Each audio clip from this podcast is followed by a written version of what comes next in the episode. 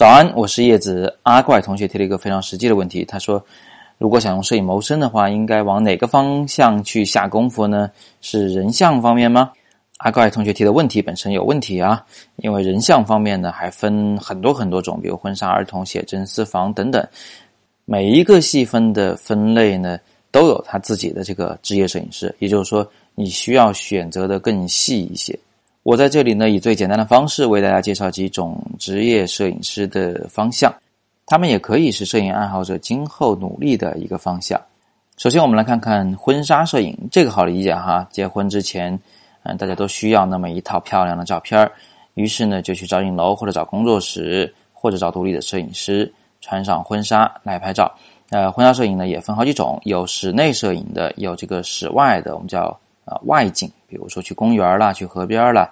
去拍摄婚纱照。还有一种是旅拍，就是跑到这个国外去，或者是啊，国内的那些风景优美的地方啊，因为他们已经不再喜欢这个影棚里的那种背景布了，太假了。他们想要去实景去取景拍摄啊，于是就在旅行中拍摄婚纱摄影。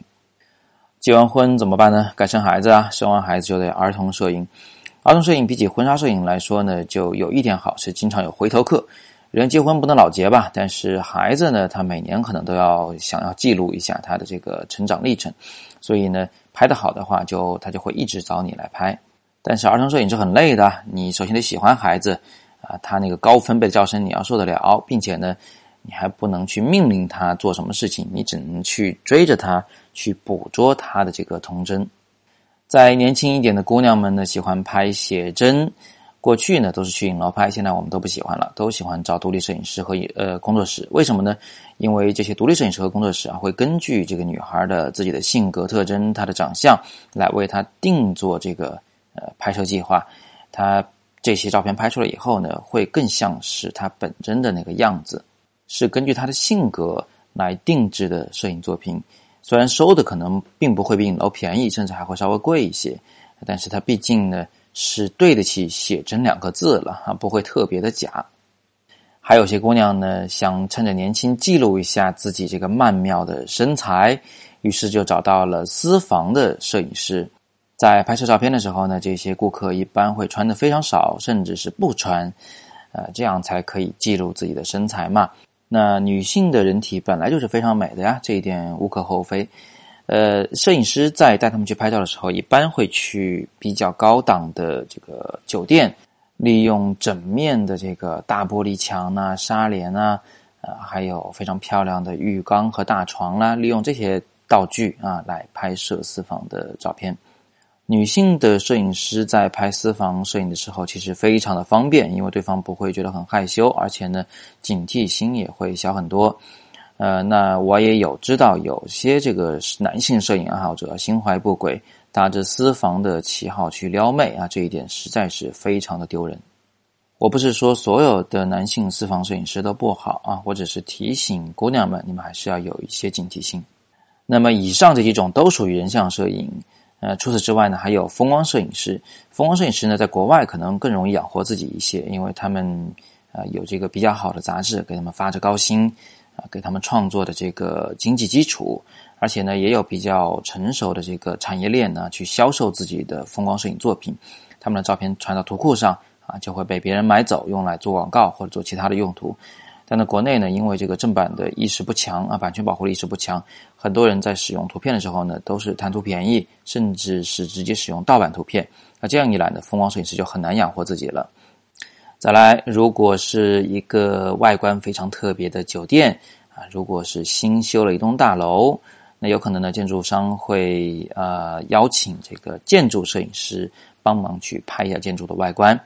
当然呢，作为酒店来说啊。这个建筑内部的装潢也是非常重要的，所以还有职业的这个室内摄影师，比如说全球最著名的这个房屋出租类的软件啊，Airbnb，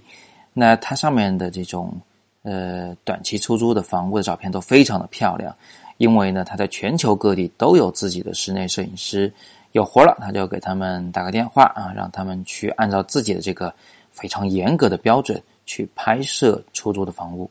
现在呢，还有一种非常流行的叫做旅行摄影师，他们成天就在全世界各地到处乱跑啊啊，拍了很多很漂亮的风光和人文的照片啊，有的也会拍一些建筑。他们不仅善于拍摄，而且善于写作，善于讲故事，于是有了很多的粉丝。然后就会有一些这个呃，比如说旅游局啊，或者旅游公司啊，或者是一些产品的这个公司啊，啊，想请他去帮忙宣传他们的这个品牌。听上去好像很不错，不过呢，也想提醒大家，旅行摄影师呢，单靠旅行摄影这一个项目来养活自己，其实是非常困难的。而且呢，他们在旅行过程中啊，其实已经不叫旅行了，那是工作。他们的行程安排的会非常的紧，因为对方既想要片子，而且还想尽量省成本嘛。一旦成为一个旅行摄影师呢，你可能会发现你的旅行变得还不如你的照片有趣了。最后你展示给别人看的是那么有意思的一趟旅行，但实际上可能并不是这样。比旅行摄影师更能养活自己的，显然是纪实摄影师了。希望工程的那一张宣传照啊，大眼睛女孩苏明娟，我要上学那张照片他是谢海龙老师拍摄的，那谢海龙老师当时可是迈着雪去买胶片，啊，在山里面拍摄那些穷苦的孩子们。因为纪实摄影师呢没有雇主，也就是说没有人花钱请你去拍摄，同时呢你的照片又难以卖出去，因为你拍摄的可能都是一些比较沉重的话题，所以他们几乎是没有盈利的渠道啊，除非你真的已经成了摄影界的名人。但新闻摄影界要好的很多了。啊，因为大多数的这个新闻摄影师都有自己的这个单位，对吧？你是属于一个职工，是给你发着工资的，而且大部分时候呢，你的器材都是由公司来提供的，那这就是一个非常爽的事情了。和新闻纪实摄影比较类似的一种，但是又比较生活化的一种呢，还有婚礼摄影。为什么我不把婚礼摄影算作人像摄影的一种呢？因为它的重点不在于记录人的长相啊，不不不在于这个脸，它在于的是这个活动。啊，它的一个记录。那婚礼摄影呢，是现在很多初初入门的摄影师选择的一个方向，因为它相对呢会比较容易入手一些。但也正是因为它的入门门槛比较低，啊，所以竞争也非常的激烈，大家都互相的杀低价啊。呃，新人呢付给这个婚庆公司可能好几千块钱的这个摄影师的费用。最后，婚庆公司给这个摄影师的可能就是两三百。你想想，这样的话，你要拍多少场才能够自己生存呢？而且你不只是拍啊，你拍完了还得去修片。这修片是一个很漫长的过程，你得把这个自己付出的这个时间、这个劳力都要算进去。和婚礼摄影一样啊，活动摄影，呃，它也讲究对这个整个活动的每一个环节的严谨的记录。呃，比如说发布会啦。啊，比如说什么客户答谢会啦，比如说一些大集团的家庭日的活动啦、工会活动啊等等等等。那领导发言你总得拍到吧，对吧？呃，嘉宾签到你总得拍到吧？大家脸上这个幸福快乐的表情你总得拍到吧？那这些呢，都是婚礼摄影和活动摄影师需要共同注意的事情。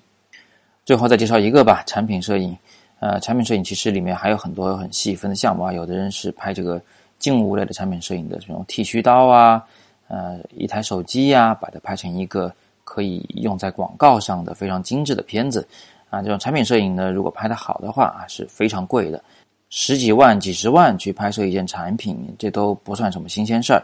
啊。但是呢，现在也有了一种淘宝摄影师啊，他们同样是拍产品，但是可能拍的不不用那么好，而且呢，基本上是一个模式化的拍摄啊，就是把灯摆好了，相机摆好了。哎，一个碟子拍，咔一张，然后拿走一个碗放进来，咔又第二张，又拿走啊，再拿一个筷子放进来，咔再一张来再拿走，啊，这样的流水线的拍摄呢，呃，现在他们也把自己叫产品摄影师，但是那个价钱就很便宜了，什么几块钱、几毛钱一张照片啊，因为这些照片呢不需要做什么创意，呃，拍起来是流水线的作业，所以呢，跟艺术可能并没有什么关系，它更像是一种流水线的工人。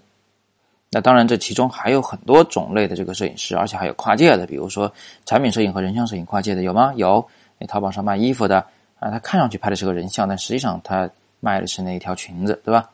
你看我以上已经介绍了这么多种不同的这个摄影师的方向，但是还是有可能有遗漏的，所以呢，大家在选择方向的时候呢，一定要更细化、更明确一些。每一种门类之间呢，实际上都相差的非常大。一开始就选好自己的方向呢，就不容易走弯路一些。今天就聊这么多，咱们的自由职业摄影师的微专业的在线课程呢，呃，又开始招生了。感兴趣的同学呢，可以加我们课程顾问的微信，了解更多的优惠信息。课程我的微信呢，我将在下方列出。有更多摄影问题，欢迎在底部向我留言。我是叶子，每天早上六点半，摄影早自习，不见不散。